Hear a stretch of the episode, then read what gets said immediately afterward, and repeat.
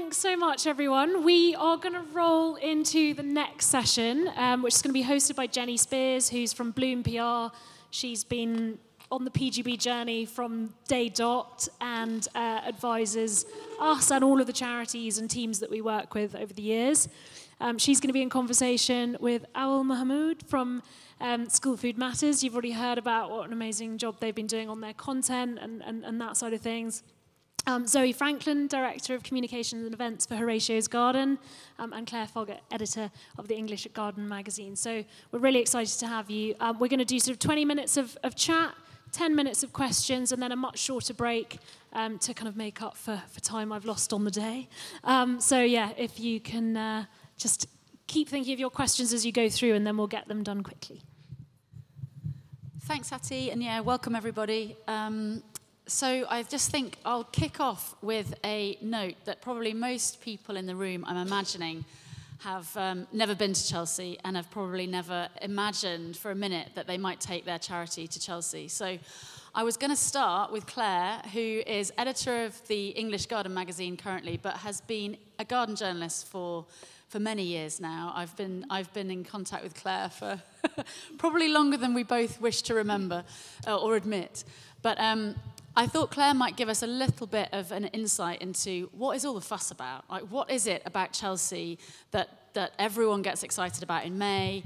Um, because maybe as a charity, your main um, media targets might not be garden journalists. Um, they might not even be life, you know, in the lifestyle sector. So I was just hoping, Clare, you could give us a bit of an insight into that Chelsea moment that happens in your calendar and how you, as a, as a magazine team, very small magazine team, I have to say, kind of prepare for that. Yeah. Um, is this okay? Can you hear me? Um, I don't really understand it, actually, if I'm completely honest with you. I wish it wasn't such a fuss. I wish the fuss was spread out equally over maybe more events, nicely, you know, distributed throughout the year and not in our busiest period anyway. Um, but yeah, it's true. Chelsea just attracts this enormous furore. Um, our website traffic spikes, the sales of our magazine that go on sale in that week, just it's the biggest selling issue of the year. And even people who you know, don't buy a magazine throughout the year, who don't have that kind of sort of, you know, really keen gardening as, as a hobby, they will still, you know, it will just attract people into gardening. So the people who just have a passing interest will watch it on telly, maybe pick up a magazine, maybe look stuff up online. And yeah, it's just a massive spike just during kind of Chelsea week or sort of, you know, the fortnight, three weeks around it, that other shows, sorry, RHS, like Hampton Court, Tatton, just don't get at all. It's all about Chelsea, this one major event. And it's really worth, I mean, and you'll all be very aware of this, but the coverage now is, is probably much more skewed online. So in, we were just chatting before, and traditionally, when you're talking to monthly magazines, um, certainly for sort of garden, traditional garden features, you know, I'm not talking about show garden features, I'm talking about, you know, private or public garden features, you're working a year in advance because you're taking the photographs in a year. The, the feature's going to appear in the magazine the following year. Um, but for Chelsea, those deadlines are a lot shorter. So Clare was saying before, um, the, the RHS embargo on information that we can send out to the, to the public realm about um, Chelsea is likely to be in the autumn. We don't know exactly when yet, and um, we did have a situation this year where they suddenly decided to bring it forward by three weeks. That got everyone uh, sort of racing, but um, it's likely to be in the autumn. But Clare, you were saying that um, you don't, I mean, you might take information at that point, but you don't really start thinking about Chelsea until early March? Yeah, um, in the new year, certainly. There's always um, a huge arrival of masses of Chelsea emails after that autumn press conference when the embargo is lifted. But we don't necessarily need the information then. So, you know, I suppose you're obviously all keen to make the announcement that you're going to be at Chelsea, but don't panic on our behalf because we don't need it that early. so we we tend to put a preview of the show in our May issue, um, but obviously that goes to press around um, late March, early April. Um, and so we only have your artist impressions to go on and your press releases. So most of our more in-depth coverage happens during the week of the show itself when we've got proper pictures of the actual gardens having been built. Um, so So yeah, what was the question again? I can't remember what you said. oh, I was just I was just think I was just making the point that you know we can we can worry about deadlines and we can worry mm. about when we need to send things to, to media, but but there is some leeway in that. I mean that's not true of all media, and some some nationals will cover, I mean, particularly news sort of stories around why, maybe why your charity is taking a garden to Chelsea. What is it about Chelsea that's attracted you? That, some of that coverage might come out before Christmas, but really it's post Christmas that you know people really start thinking about those issues. Thanks, thank you very much, Clare. Um, I think I'll come to Zoe um, from Horatio's Garden. I know that you came to this process late because you arrived at Horatio's Garden a bit later. Um, but I was just going to ask, from your expectations of it, going, you know, as you arrived at the charity, you know, going into Chelsea, has the interest in your garden sort of met those expectations, exceeded them? Like, how, how has this week been for you as a charity um, at the show? well, yeah, this week's been completely phenomenal. I think it's been extraordinary to win a gold, and then and then we were lucky enough to be awarded best in show. So to have front page yesterday of the Telegraph and um, you know print pieces right across the nationals.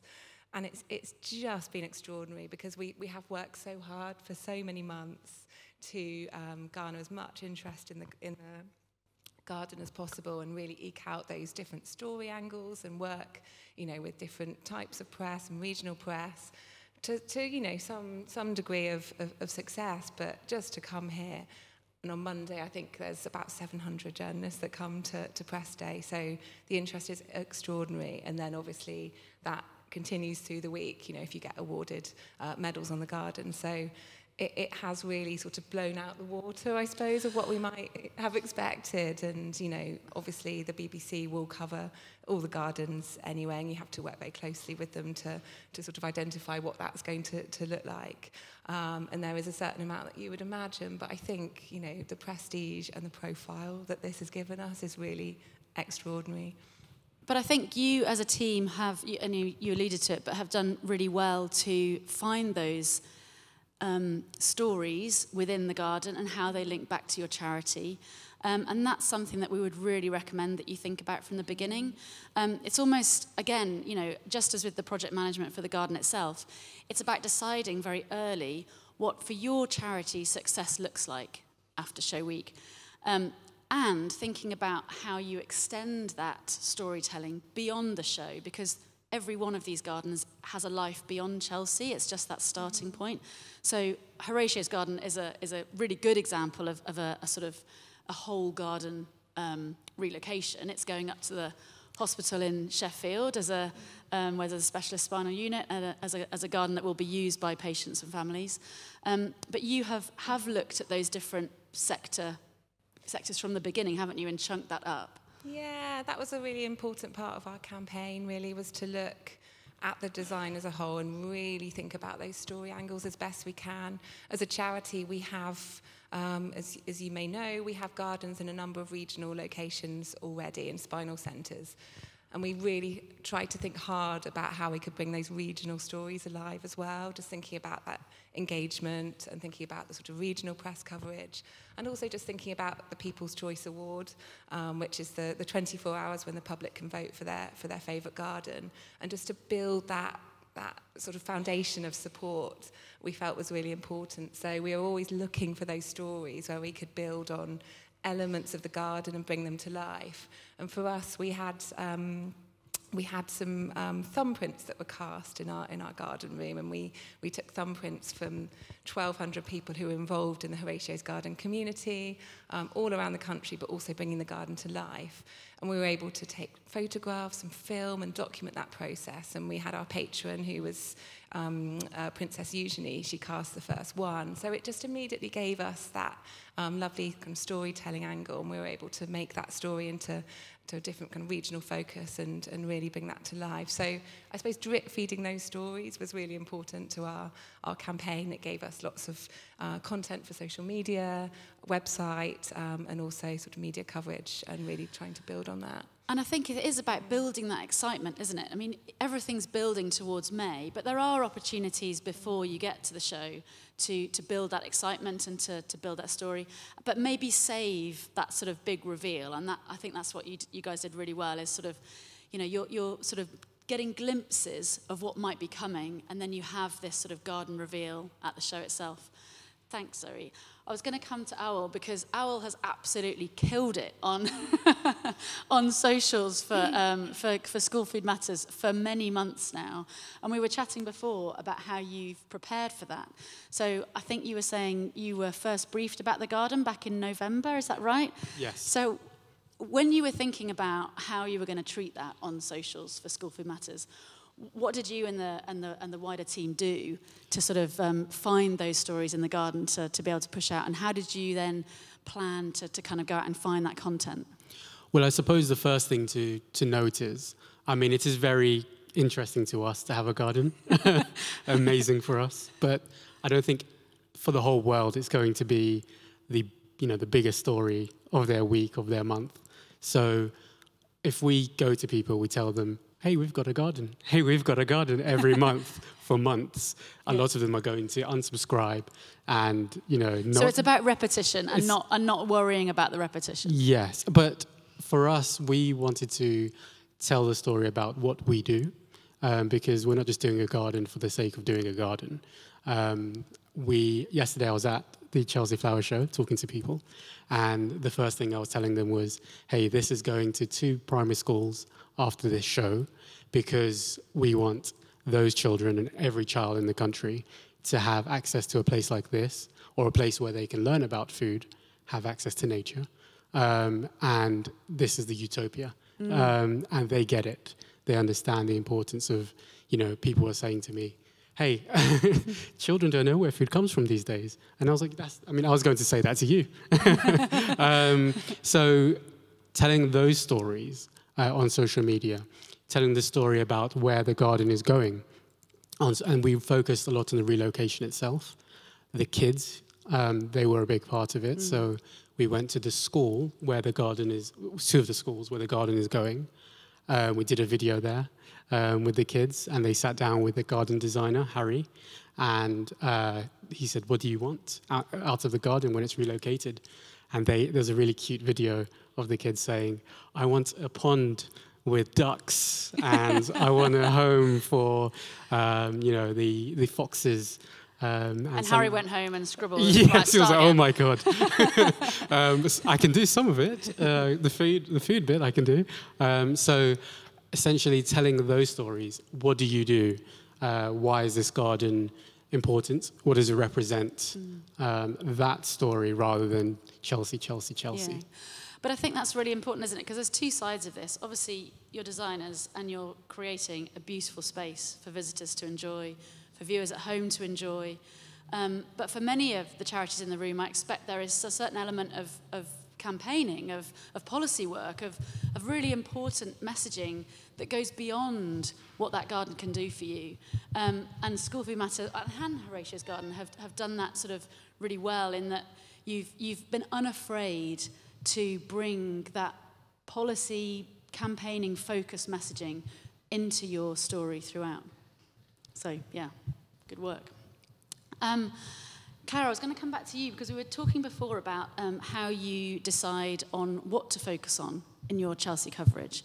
So you are obviously a garden magazine, you're interested in the plants, um, but I was thinking particularly for your online coverage because these guys do so much online, um, and and you're sometimes doing that on the hoof, very very close, you know, to the time. But you're such a small team, so is there is there ways that the that, that these guys can help you?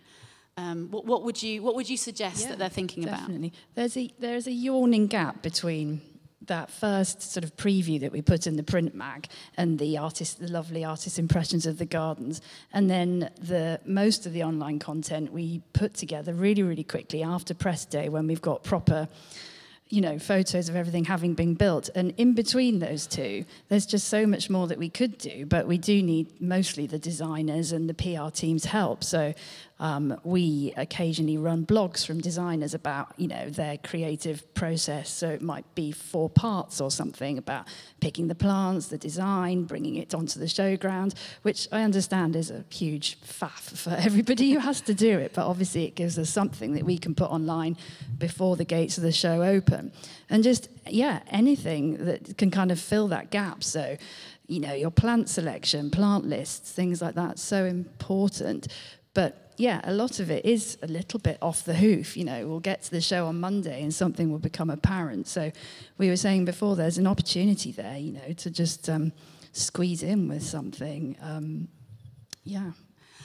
Um, so before we go to questions, because I'm sure there's going to be lots of questions, um, and we're more than happy to answer.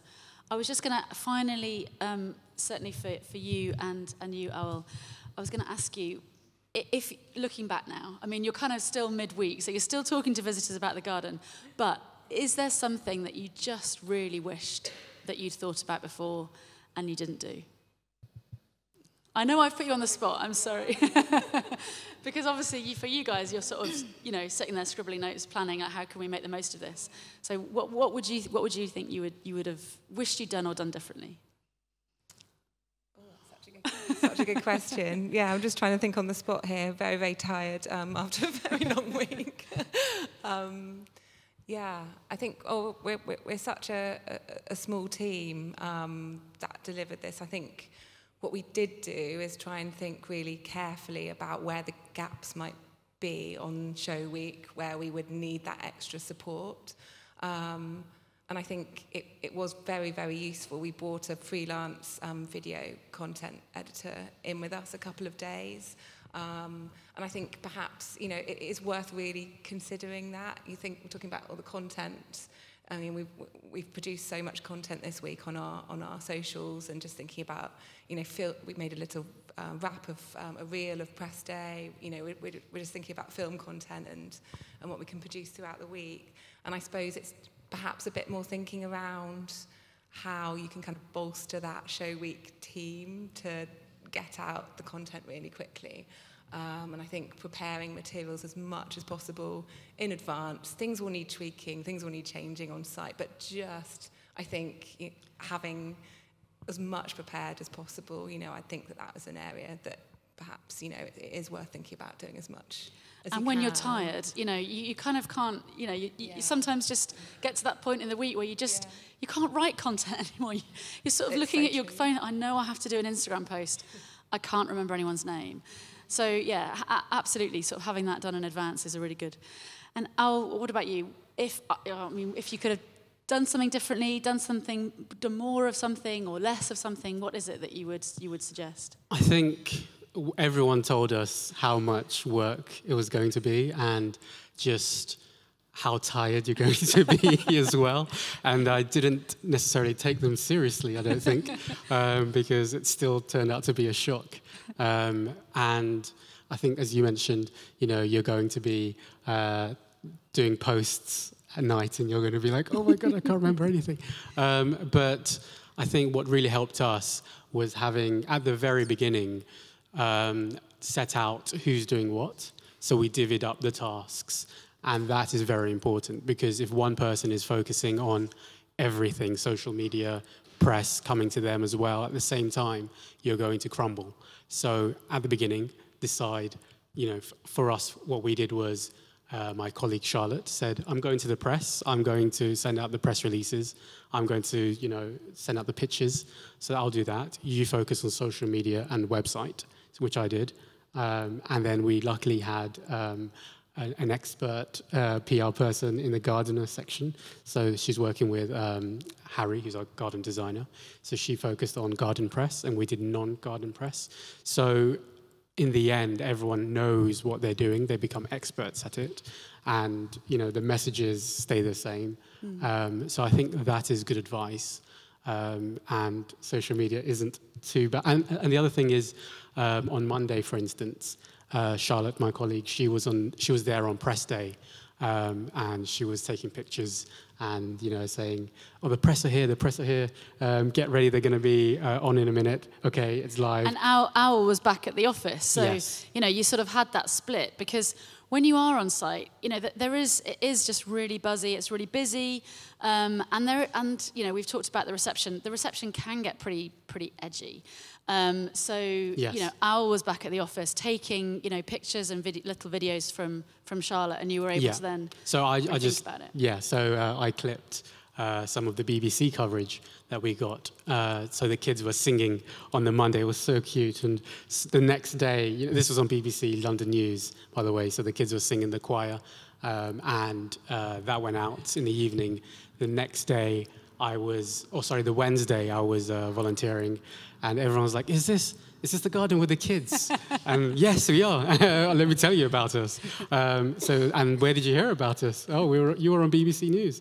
Um, and so um, I was able to, you know, work from the office, get things done, and other people can be at the garden getting things done. Yeah. And it's a team effort at the end of the day as well. So I think I mean, I think really just before we go to questions, just ending on that video point, um, the BBC does have an exclusive arrangement with the RHS. They are the official broadcasters from the show. So there are some limitations on the number of minutes that you can put out on your social or digital channels during the week. Um, that doesn't apply in the lead up to the show. So you can, you know, take quite a lot of video in the build. You know, you can really be building that story. You know, we went back to those little details, maybe focusing on the sculptor you might be using, maybe focusing on some of those build elements that are sort of coming through, focusing on the plant visits to nurseries. You know, these are all kind of content, you know, possibilities. Um, Can I just say on that as yeah, well? Yeah, so it. I posted that video of the kids singing on Twitter and it got 100,000 impressions, which was, I mean, for some charities that will be, you know, a, a normal month, but for us, that was a 250% increase in one Awil's month. already got his stats sorted yes, out. I've like, got all of this. Um, so, and Deborah Meaden uh, retweeted it, said, I love meeting the kids. So, I mean, it does pay off uh, yeah. having that uh, press attention um, and people know about what you do. So that's why it's important to get all that publicity. Brilliant. Thanks, Awil. So, Hattie, I think we're going to go to questions, aren't we? And then um, I'll come out. Okay, great. Your hand was up first, so I'm coming to you. Uh, thank you. I think it's probably a question for you, Zoe. Um, so I look after the celebrity support relationships our charity. And we'd certainly be keen to make the most of the opportunity from a celebrity PR point of view. So we'd be quite keen to invite celebrities to come visit our garden um, so we can get some great content for social. I just wondered, from your own experiences working with the RHS, are they quite generally quite um, receptive to you working with celebrities they might be reaching out to? You know, I've worked at other charities before where we've linked up with organisations who perhaps were a bit more um, had more they had more control of the people they were reaching out to, so they wanted to have a separate list to who we wanted to reach out to. But I think there's an opportunity to be quite collaborative here. Um, and I know one of the speakers earlier mentioned around grabbing people, you know, for an opportunity. So just wondered if you can share a bit about your experiences with the RHS and are they quite supportive of that side of things? Absolutely. So on um, on on press day, there's the photo call opportunity, which you you may have already heard about. Um, you do get the opportunity to apply for as many passes as you as you need for photo call. So it might be that you want to bring on your celebrity ambassadors to create that moment that the photographers will capture. Um, it is about close liaison with the with the RHS. The press office are very friendly. You know, it's worth speaking to them about people that you want to invite. They may be inviting them anyway. Um, they it's, it's at their discretion really as to you know how many extra passes they might give you for, for press day but we certainly asked to invite we, we, we asked to invite quite a number and we, we ended up bringing three or four in on, on press day. Um, but we felt that they were brilliant advocates to show we have an accessible garden and it was about, you know, mobility needs. And I think it was a really great message, you know, to have those uh, particular ambassadors there. Um, so yeah, work closely with them, talk to them. Um, everyone wants to get the mo- most out of press day, so it's important, you know, to, to maximise profile for the whole show. You know, it's, it's helpful for them too. And in terms of, of, of press day, you know, I, I would certainly absolutely make sure that you're bringing on your, you know, your, your, your best names. But it, it is literally about grabbing people as they come past, trying to speak to them about your charity. I think I, I heard someone mention about the tip sheet that circulated just before. So make sure that all your team are briefed who's coming, and there's, you know, make sure you try and recognise those those names so you know to, to, to grab them. And you know, don't feel don't feel worried about just asking them to pose for a picture on your garden because there will be um, snappers there, and once you capture that photograph, then you know that could be your moment in the in the press. So it's important to to do that. Julie. Congratulations, amazing. Um, I wondered if you'd thought about what comes next to keep up the momentum around the noise that you guys have created this week. That's a really good question and something that we're already starting to, to think about. I think what's what's fantastic for us is that we know that this garden is going to Sheffield, um, Sheffield Hospital. It's going to be the eighth Horatio's Garden. What's next for us is really to, to to maximise on that fundraising appeal now um, because we need to raise the funds to, in order to, to, to build that garden. So there is a lot of noise and profile at the moment and we really want to, to make sure we sort of turn that into to something where we're really appealing to the public to, to help support us, you know, achieve that goal. Um, it's really important. We don't, we don't know exactly what's going to happen next. You know, I think there's lots of opportunities that have come as a result of this week. Lots of conversations have been happening. I think the next few weeks are going to be brilliant to just follow up on a lot of those. Um, but yeah, we, we have the, the campaign really to get the, the garden to, to Sheffield. And, you know, I think we'll do everything we can building on this profile to, to get it there. And Al, you've probably got some, yeah. some insight there too, haven't you? Yes, so um, the relocation of the garden is a very big part of our entire story um, because it's going to two primary schools. Um, so the relocation day, uh, we're, we're, making sort of a, a big deal out of that. So like the red ribbon being cut sort of thing, um, inviting uh, the MP, local MP in Liverpool, where one of the gardens is going. Uh, so she came the other day to one of our events at Chelsea, um, and we're doing the same thing in Ealing, where the other garden is going, having that sort of big day, inviting the press. Um, and she even actually, the one in Liverpool, we were having trouble getting the local press, and she was like, "Oh, I know someone there, so I'll make sure he comes down and you know does a does a bit on that." And um, I think also in terms of the lasting story, it's the legacy of what you're doing, isn't it? Um, you're not just there for the week; uh, you're there, you know, to spread your message. So that is also a lasting impact. The people who now know what you do. Um, I would say also uh, had another point what was it? Oh, yes. Yeah, so if you make content, fresh content for Chelsea on social media, for instance, if you make a video um, like we did, we made a few videos um, like the one I mentioned earlier. We did another one with our gardeners, um, school gardeners. They go into schools and they teach kids how to grow fruit and veg. And, uh, you know, they spend time with them. One of them is a mental health expert. Um, and they work with all the kids across London and outside of London. So we sat down, we did video interviews with them, and we asked them, you know, what are the benefits that you see of doing all this? And I was there. I, I, recorded it. It was like an hour long video. um, I had to cut it up. Yeah, good luck with the edit on that. Yes. Oh, it took me forever to do it. But we made different videos. One focusing on the mental health benefits. One focusing on the food education side of things, and the general one as well. We put that all on social media. One of our most popular videos. And the benefit is that will last. We can use that now.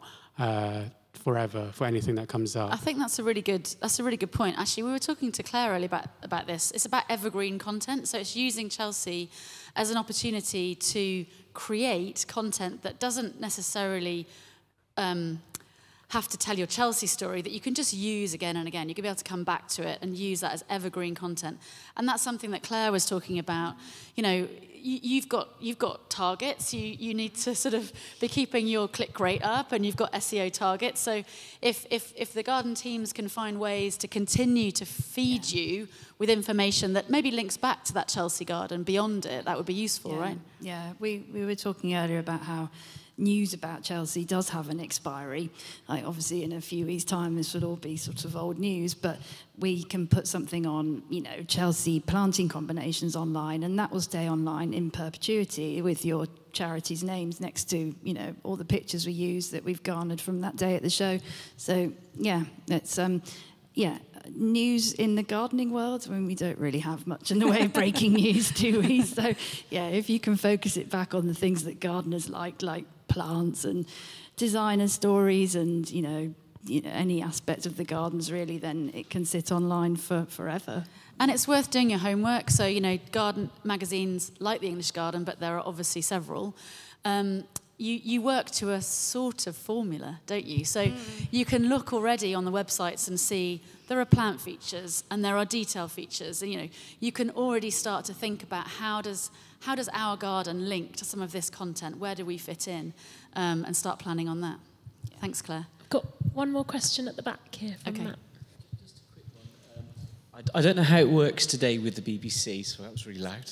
Um, but uh, when it comes to all of the, the filming and the pre-coverage and the, and the things that they do, and often a lot of the stories I know are, are filmed ahead of time, um, is there any way in which um, charities can, to re- can reach out to the BBC with their story and that kind of thing to try to secure that initial coverage? Yeah, that's a that's a really good question. I'll just I'll just say a little bit and then I'll come to these guys. But um, the BBC is given the information about the gardens um, at the point of when the embargo is lifted, um, and they'll have a researcher that then just sort of goes through very methodically goes through the information that the RHS will send to them. Um, but the, the brutal answer is it really depends on their budget.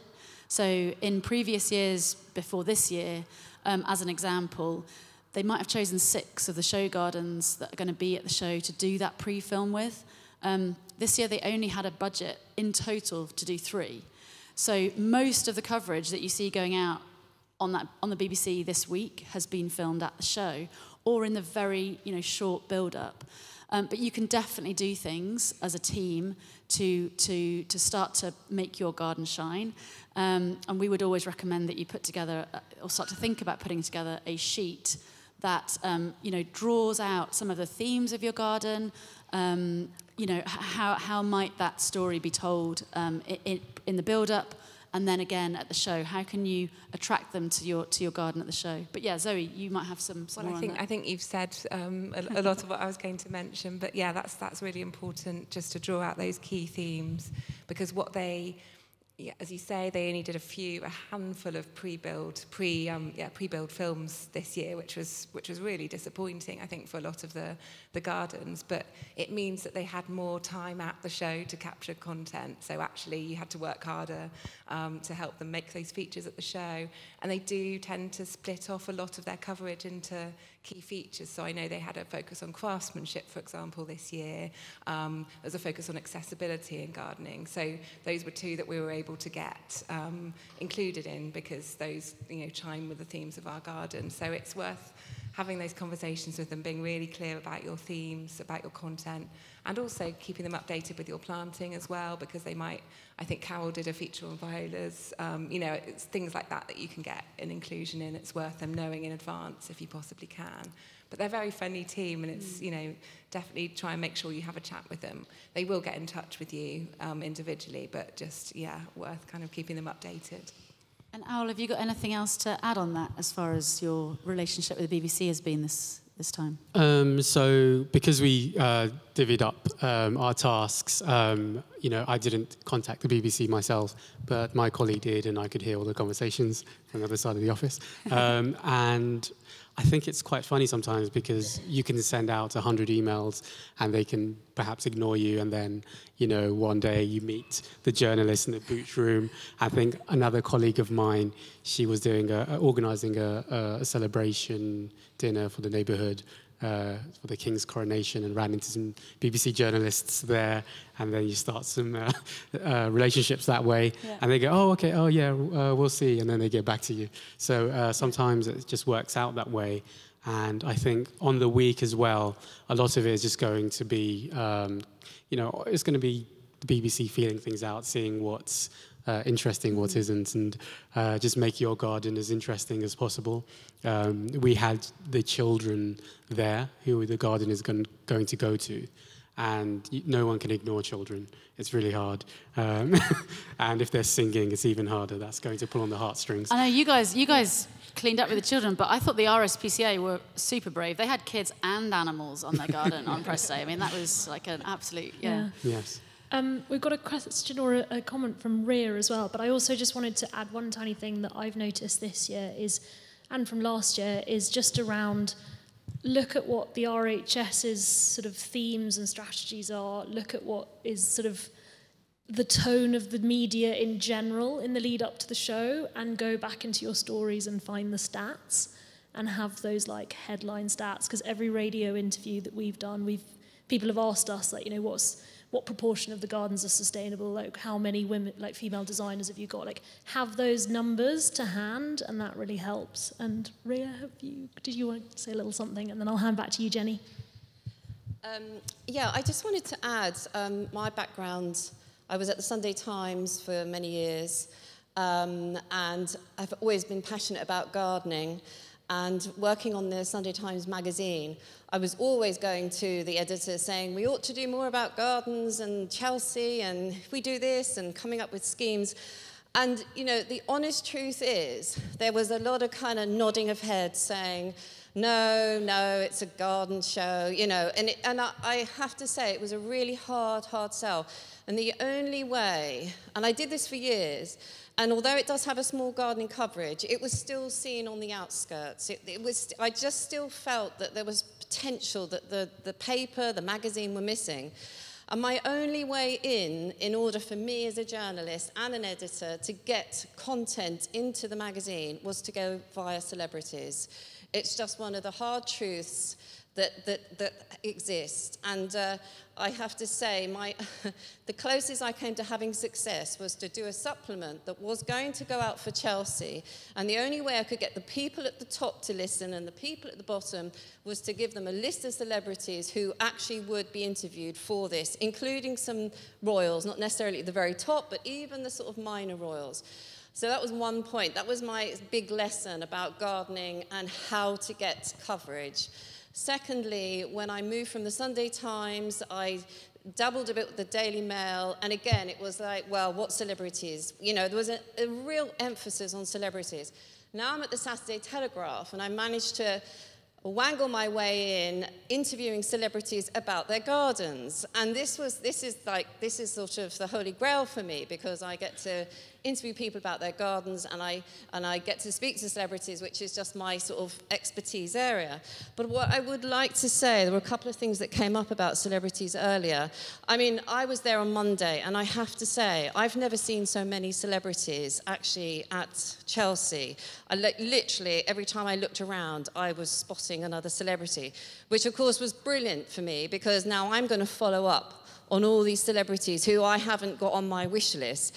And I would like to say for you, especially the smaller charities, that that's actually a good thing to do. So even if you go back over the news coverage that was on Monday and Tuesday and you go celebrity spotting, if you can get or if you actually had any of these celebrities who were coming to your garden, showing a little bit of interest, please get onto them. You know, you may have, you may have the potential of a new ambassador there and then. Um, but also, um, I, I think there's a sort of, there's a turn in terms of celebrities actually seeing that gardening isn't just for old folk anymore. It's not just for pensioners. It's actually a really cool thing. It's sort of, you know, I, I saw people like the, the lead singer from Texas. I saw uh, Grimshaw. I saw everyone from DJs to actors. Um, j- just a really wonderful splash and variety. Um, and also, there was someone who talked about um, the fact that do they, do they get paid? No, oh, I, I, I don't think they do get paid. They get invited by the RHS. Um, but actually, when I was interviewing celebrities, for Chelsea, you know, I was often going to them to tell them, hey, look, this person is really into gardening. They're a celebrity. They were interested in what information I could give them. So if you do find celebrities interested in gardening, in gardens. I mean, not only should you try and get them to, to see if they'll be an ambassador for you, um, because you've only got to get them standing in your garden, and that's it. That could be the front picture the following day. But there's also a thing, a bit of an unsaid thing, in, with a lot of the agencies, the talent agencies, especially with the younger. Um, the younger um, pop stars, actors, they're kind of advised to, to tally up with a charity. So a lot of them might go for the big charities, but actually it's really worth reaching out to them because they kind of know that they need to sort of be seen to be doing some good work. And if you can encourage them or they've got an inkling of interest in gardening, um, then, then just run with it. I think there's a lot of potential there to, to get that. And I know it sort of hasn't come up much today, but I can't say enough from my point of view, having worked for three, four nationals, that it was all about celebrities. And if I could get a celebrity who was interested in gardening, I was on, that was it. I had my interview commissioned. So, and that's where I am today. That's why I get my page in the Saturday Telegraph gardening section, which is brilliant. Thank you so much. Um, Jennie and team, we are really tight on time, but I'm going to let Louise ask a question. I was just wondering if um, the RHS released an accredited press list, because you mentioned there were like 700 journalists on press day, and that just seems a wild amount of people to There- contact. there's a very quick answer for that. No. And it's no. um, I think I think it's fair to say that um, just just assume that that all of the gardening and lifestyle press will be represented.